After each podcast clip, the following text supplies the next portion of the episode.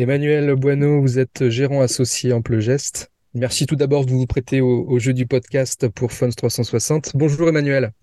Bonjour, je fais ça avec grand plaisir. Eh ben, merci beaucoup. Alors, on a besoin de vos lumières euh, sur un sujet très vaste qui sont les politiques monétaires. On va se concentrer sur euh, la BCE et, et, la Fed. Ça reste très très vaste quand même. Ces politiques euh, monétaires, vous n'allez pas me contredire, vont constituer vraiment une, une des principales matrices de travail pour le, pour le marché, euh, pour le marché action euh, sur l'année 2024, en plus de la géopolitique et en plus de la politique. Dans un premier temps, on peut faire un constat. Je regardais l'outil FedWatch du CME Group qui nous donne pour l'instant, euh, je regardais ça ces jours derniers, à peu près 64% de chance, entre guillemets, de réalisation d'un scénario de baisse des taux fédéraux en mars. Ce chiffre était à 84% en fin d'année 23. Euh, Est-ce que c'est un retour à, à des marchés à la réalité? Alors, tout d'abord, euh, petite précision, euh, non mhm. seulement les politiques monétaires vont donner le là sur les marchés actions et sur les marchés obligataires en 2024, mhm. mais ça fait déjà 18 mois que c'est le cas. Hein, euh, c'est vraiment l'alpha et l'oméga des marchés. Donc, évidemment, on scrute ça avec beaucoup d'intérêt et le, trouver la, la, la, bonne analyse sur les taux est vraiment aujourd'hui la chose la plus importante dans notre métier. Alors, mhm. pour répondre à votre question, nous, on pense pas du tout, on pense pas du tout que le marché le marché anticipait des baisses de taux trop importantes pour 2024. Nous, on est un peu plus prudent euh, que le marché, que le consensus, et on voit effectivement que euh, on est passé de 84, vous disiez, à 64% de possibilités de baisse des taux en mars nous, chez Ampégeste, on pense que c'est prématuré et qu'il n'y aura pas de baisse de taux en mars. On, tablerait plutôt sur une première baisse des taux vers juin, hein, pour être très clair. Mhm. Et pourquoi est-ce qu'on dit ça? C'est qu'en réalité, on est, on est sur un processus de désinflation, il est clair, mais avant d'arriver aux 2%, euh, d'objectifs euh, de la réserve fédérale. Il y a encore du chemin à parcourir. Euh, il y a encore pas mal d'incertitudes. et la première incertitude que je vois, c'est d'abord que l'économie, même si elle est en décélération, reste encore assez forte aux États-Unis. Oui. Et on a encore surtout un marché de l'emploi très fort. Et qui dit marché de l'emploi très fort, dit salaire euh, avec des tensions. Et tant qu'on aura cette dimension salariale en hausse aux États-Unis, je pense que ça peut être un frein à l'action de la Fédérale Réserve et qu'en tout cas, elle sera prudente sur ces baisses de taux. Effectivement, avec un dernier, euh, une dernière enquête NFP qui était encore très, très, très, très ferme, notamment au niveau des, des salaires, des, des créations de postes et finalement aussi du, du, du, taux de chômage dont on attendait finalement euh, une, une petite hausse et qui reste assez stable, hein, autour, autour de 3,7. Hein. Qui est très très stable. Et, alors, vous, effectivement, en économie, on a coutume de dire que le, le marché de l'emploi c'est un indicateur retardé de l'économie. Donc, c'est mhm. euh, généralement ce qui, ce qui ce qui baisse en dernier. Hein, donc, ça serait pas illogique. Euh, l'économie est en train de décélérer, même si c'est progressif. On voit que la consommation décélère légèrement. Euh, bon, tout ça se fait de manière assez modérée. Nous, on est plutôt partisans d'un atterrissage en douceur de l'économie américaine, ce qui, ce qui, est vraiment le, le, but recherché par la Fédérale Réserve. Mhm. Maintenant. Euh, euh, il faudrait quand même euh, s'assurer que la dimension emploi ne reste pas trop forte et que les salaires euh, restent modérés. Parce que si on a cette inflation salariale, c'est très compliqué de faire baisser l'inflation à 2%. Hein. Bien sûr. Quels que soient les, les chiffres des matières premières, parce qu'effectivement, les matières premières, c'est ça qui a provoqué le, le boom de l'inflation en 2022-2023, c'est en train de décélérer. Ça pourrait repartir avec la géopolitique. C'est vous qui en parliez tout à l'heure. Hein. S'il y a de nouveau une extension des conflits, ben, le pétrole pourrait repartir, etc. Mmh.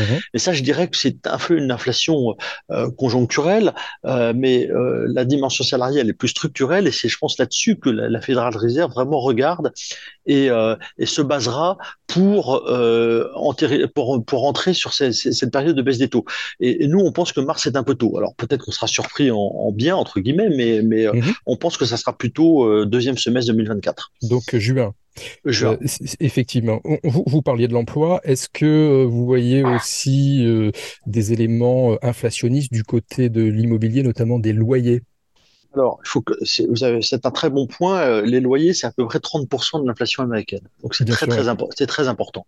Et, et, je dirais même c'est, c'est primordial. Et qu'est-ce qui provoque cette inflation des loyers? C'est un déficit structurel de, structurel de logement aux États-Unis. C'est-à-dire mhm. que les Américains n'ont pas assez construit de logements depuis des décennies.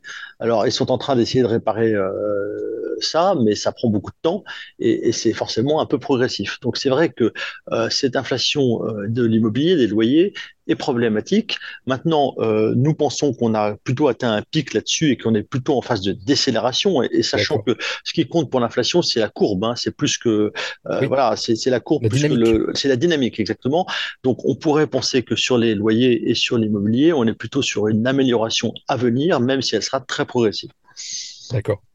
Et, et, et, alors pour embrayer, euh, euh, côté, côté européen, mm. ensuite, quand est-ce que vous pensez que, que, Christine Lagarde commencera un peu à, à dessirer le, le, robinet? Parce que c'est, voilà, dire, c'est, c'est, un autre, c'est un autre sujet, c'est un autre paysage inflationniste et c'est d'autres dynamiques des prix également. Alors absolument, il faut, comprendre que d'abord euh, l'Europe euh, est beaucoup plus hétérogène que les États-Unis. Hein. C'est une addition de pays là où les États-Unis finalement décident pour un pays. Donc c'est quand même beaucoup plus simple aux États-Unis qu'en Europe parce que les situations sont pas les mêmes dans les différents pays. Si vous prenez l'Allemagne, euh, l'Italie, l'Espagne, la France, c'est quand même beaucoup de situations un peu disparates qui forcent la Banque centrale européenne à, à, faire une gymnastique pour essayer d'avoir la meilleure politique pour tout le monde, ce qui est pas forcément évident.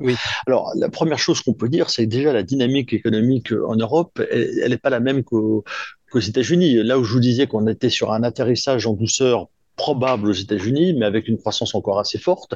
Mmh. En Europe, euh, on finit l'année 2023 sur une, alors sur une récession pour certains pays, hein, même si elle est, faible, et, et, sur une croissance zéro pour les autres.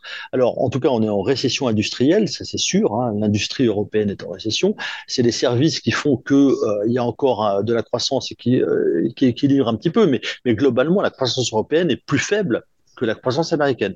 Donc ça, ça militerait effectivement pour, euh, pour une politique monétaire un peu plus souple. Mais comme par ailleurs, pour des raisons historiques, structurelles, la Banque centrale européenne est encore plus focalisée sur l'inflation que son homologue américaine. Je vous rappelle d'ailleurs, il y a un point important, c'est que dans le, la mission de la Banque centrale américaine, il y a deux choses. Il y a l'inflation et la croissance. Dans la mission de la Banque centrale européenne, il y a une chose, c'est l'inflation n'est eh pas mentionné la croissance. Tout à fait, on l'a bien senti, ouais. Voilà. Donc, tant que l'inflation sera sur des niveaux supérieurs aux objectifs, euh, on aura toujours euh, ces, ces, forces, notamment en Allemagne. Je vous rappelle que les Allemands sont extrêmement, sont partisans d'une politique monétaire euh, dure depuis maintenant euh, des décennies. Hein.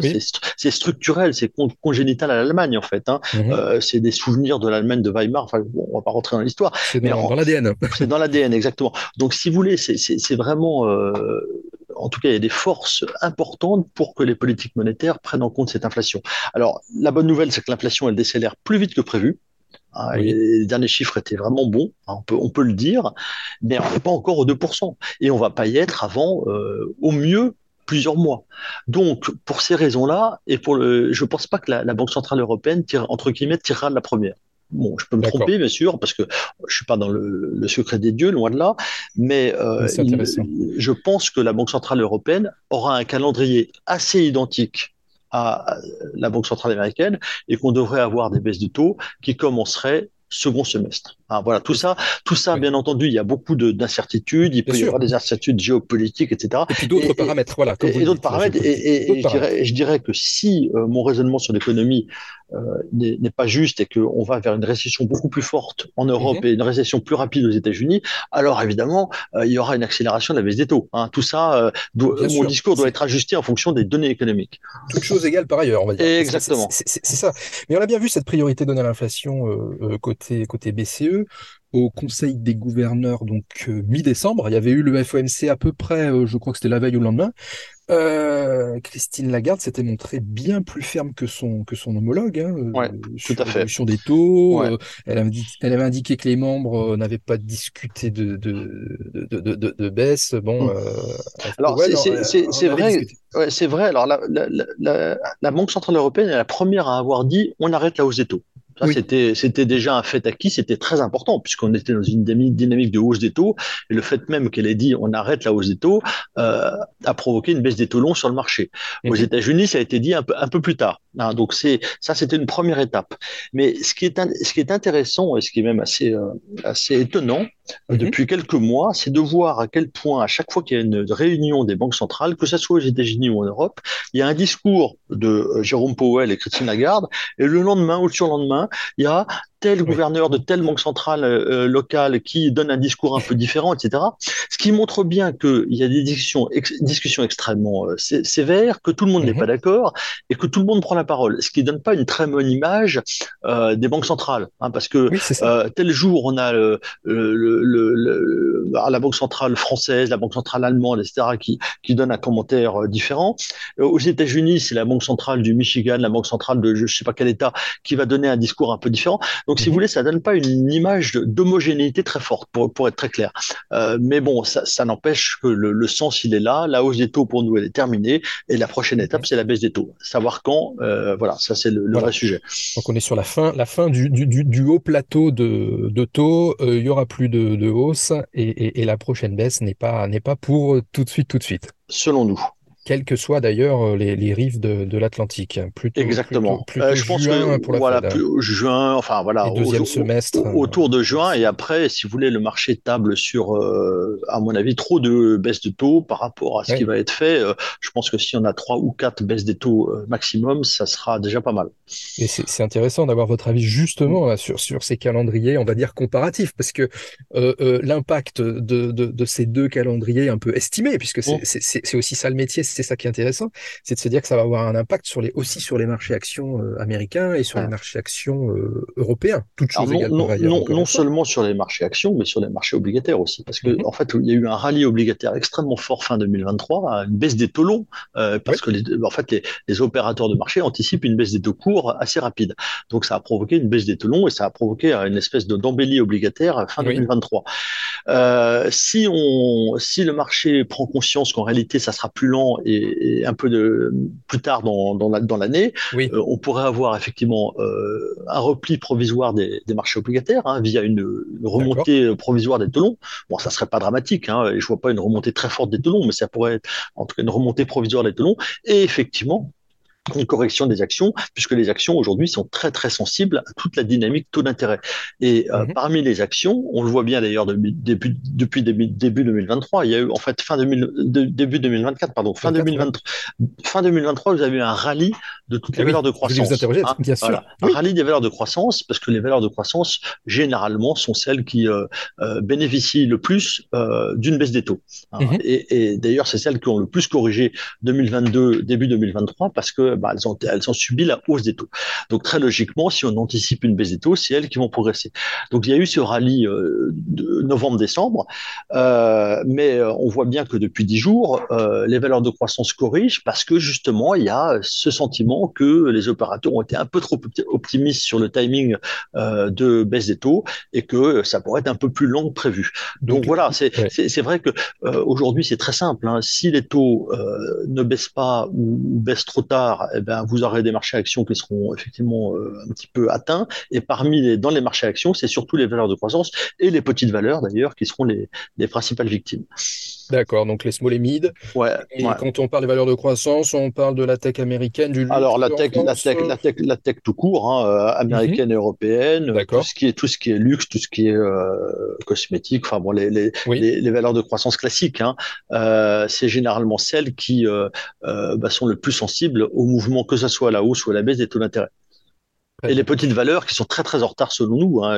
Nous, on est très favorable aux petites valeurs euh, sur un horizon euh, 6-12 mois euh, parce que justement, elles sont très en retard et qu'elles ont subi un de-rating absolument colossal avec le mouvement de hausse des taux.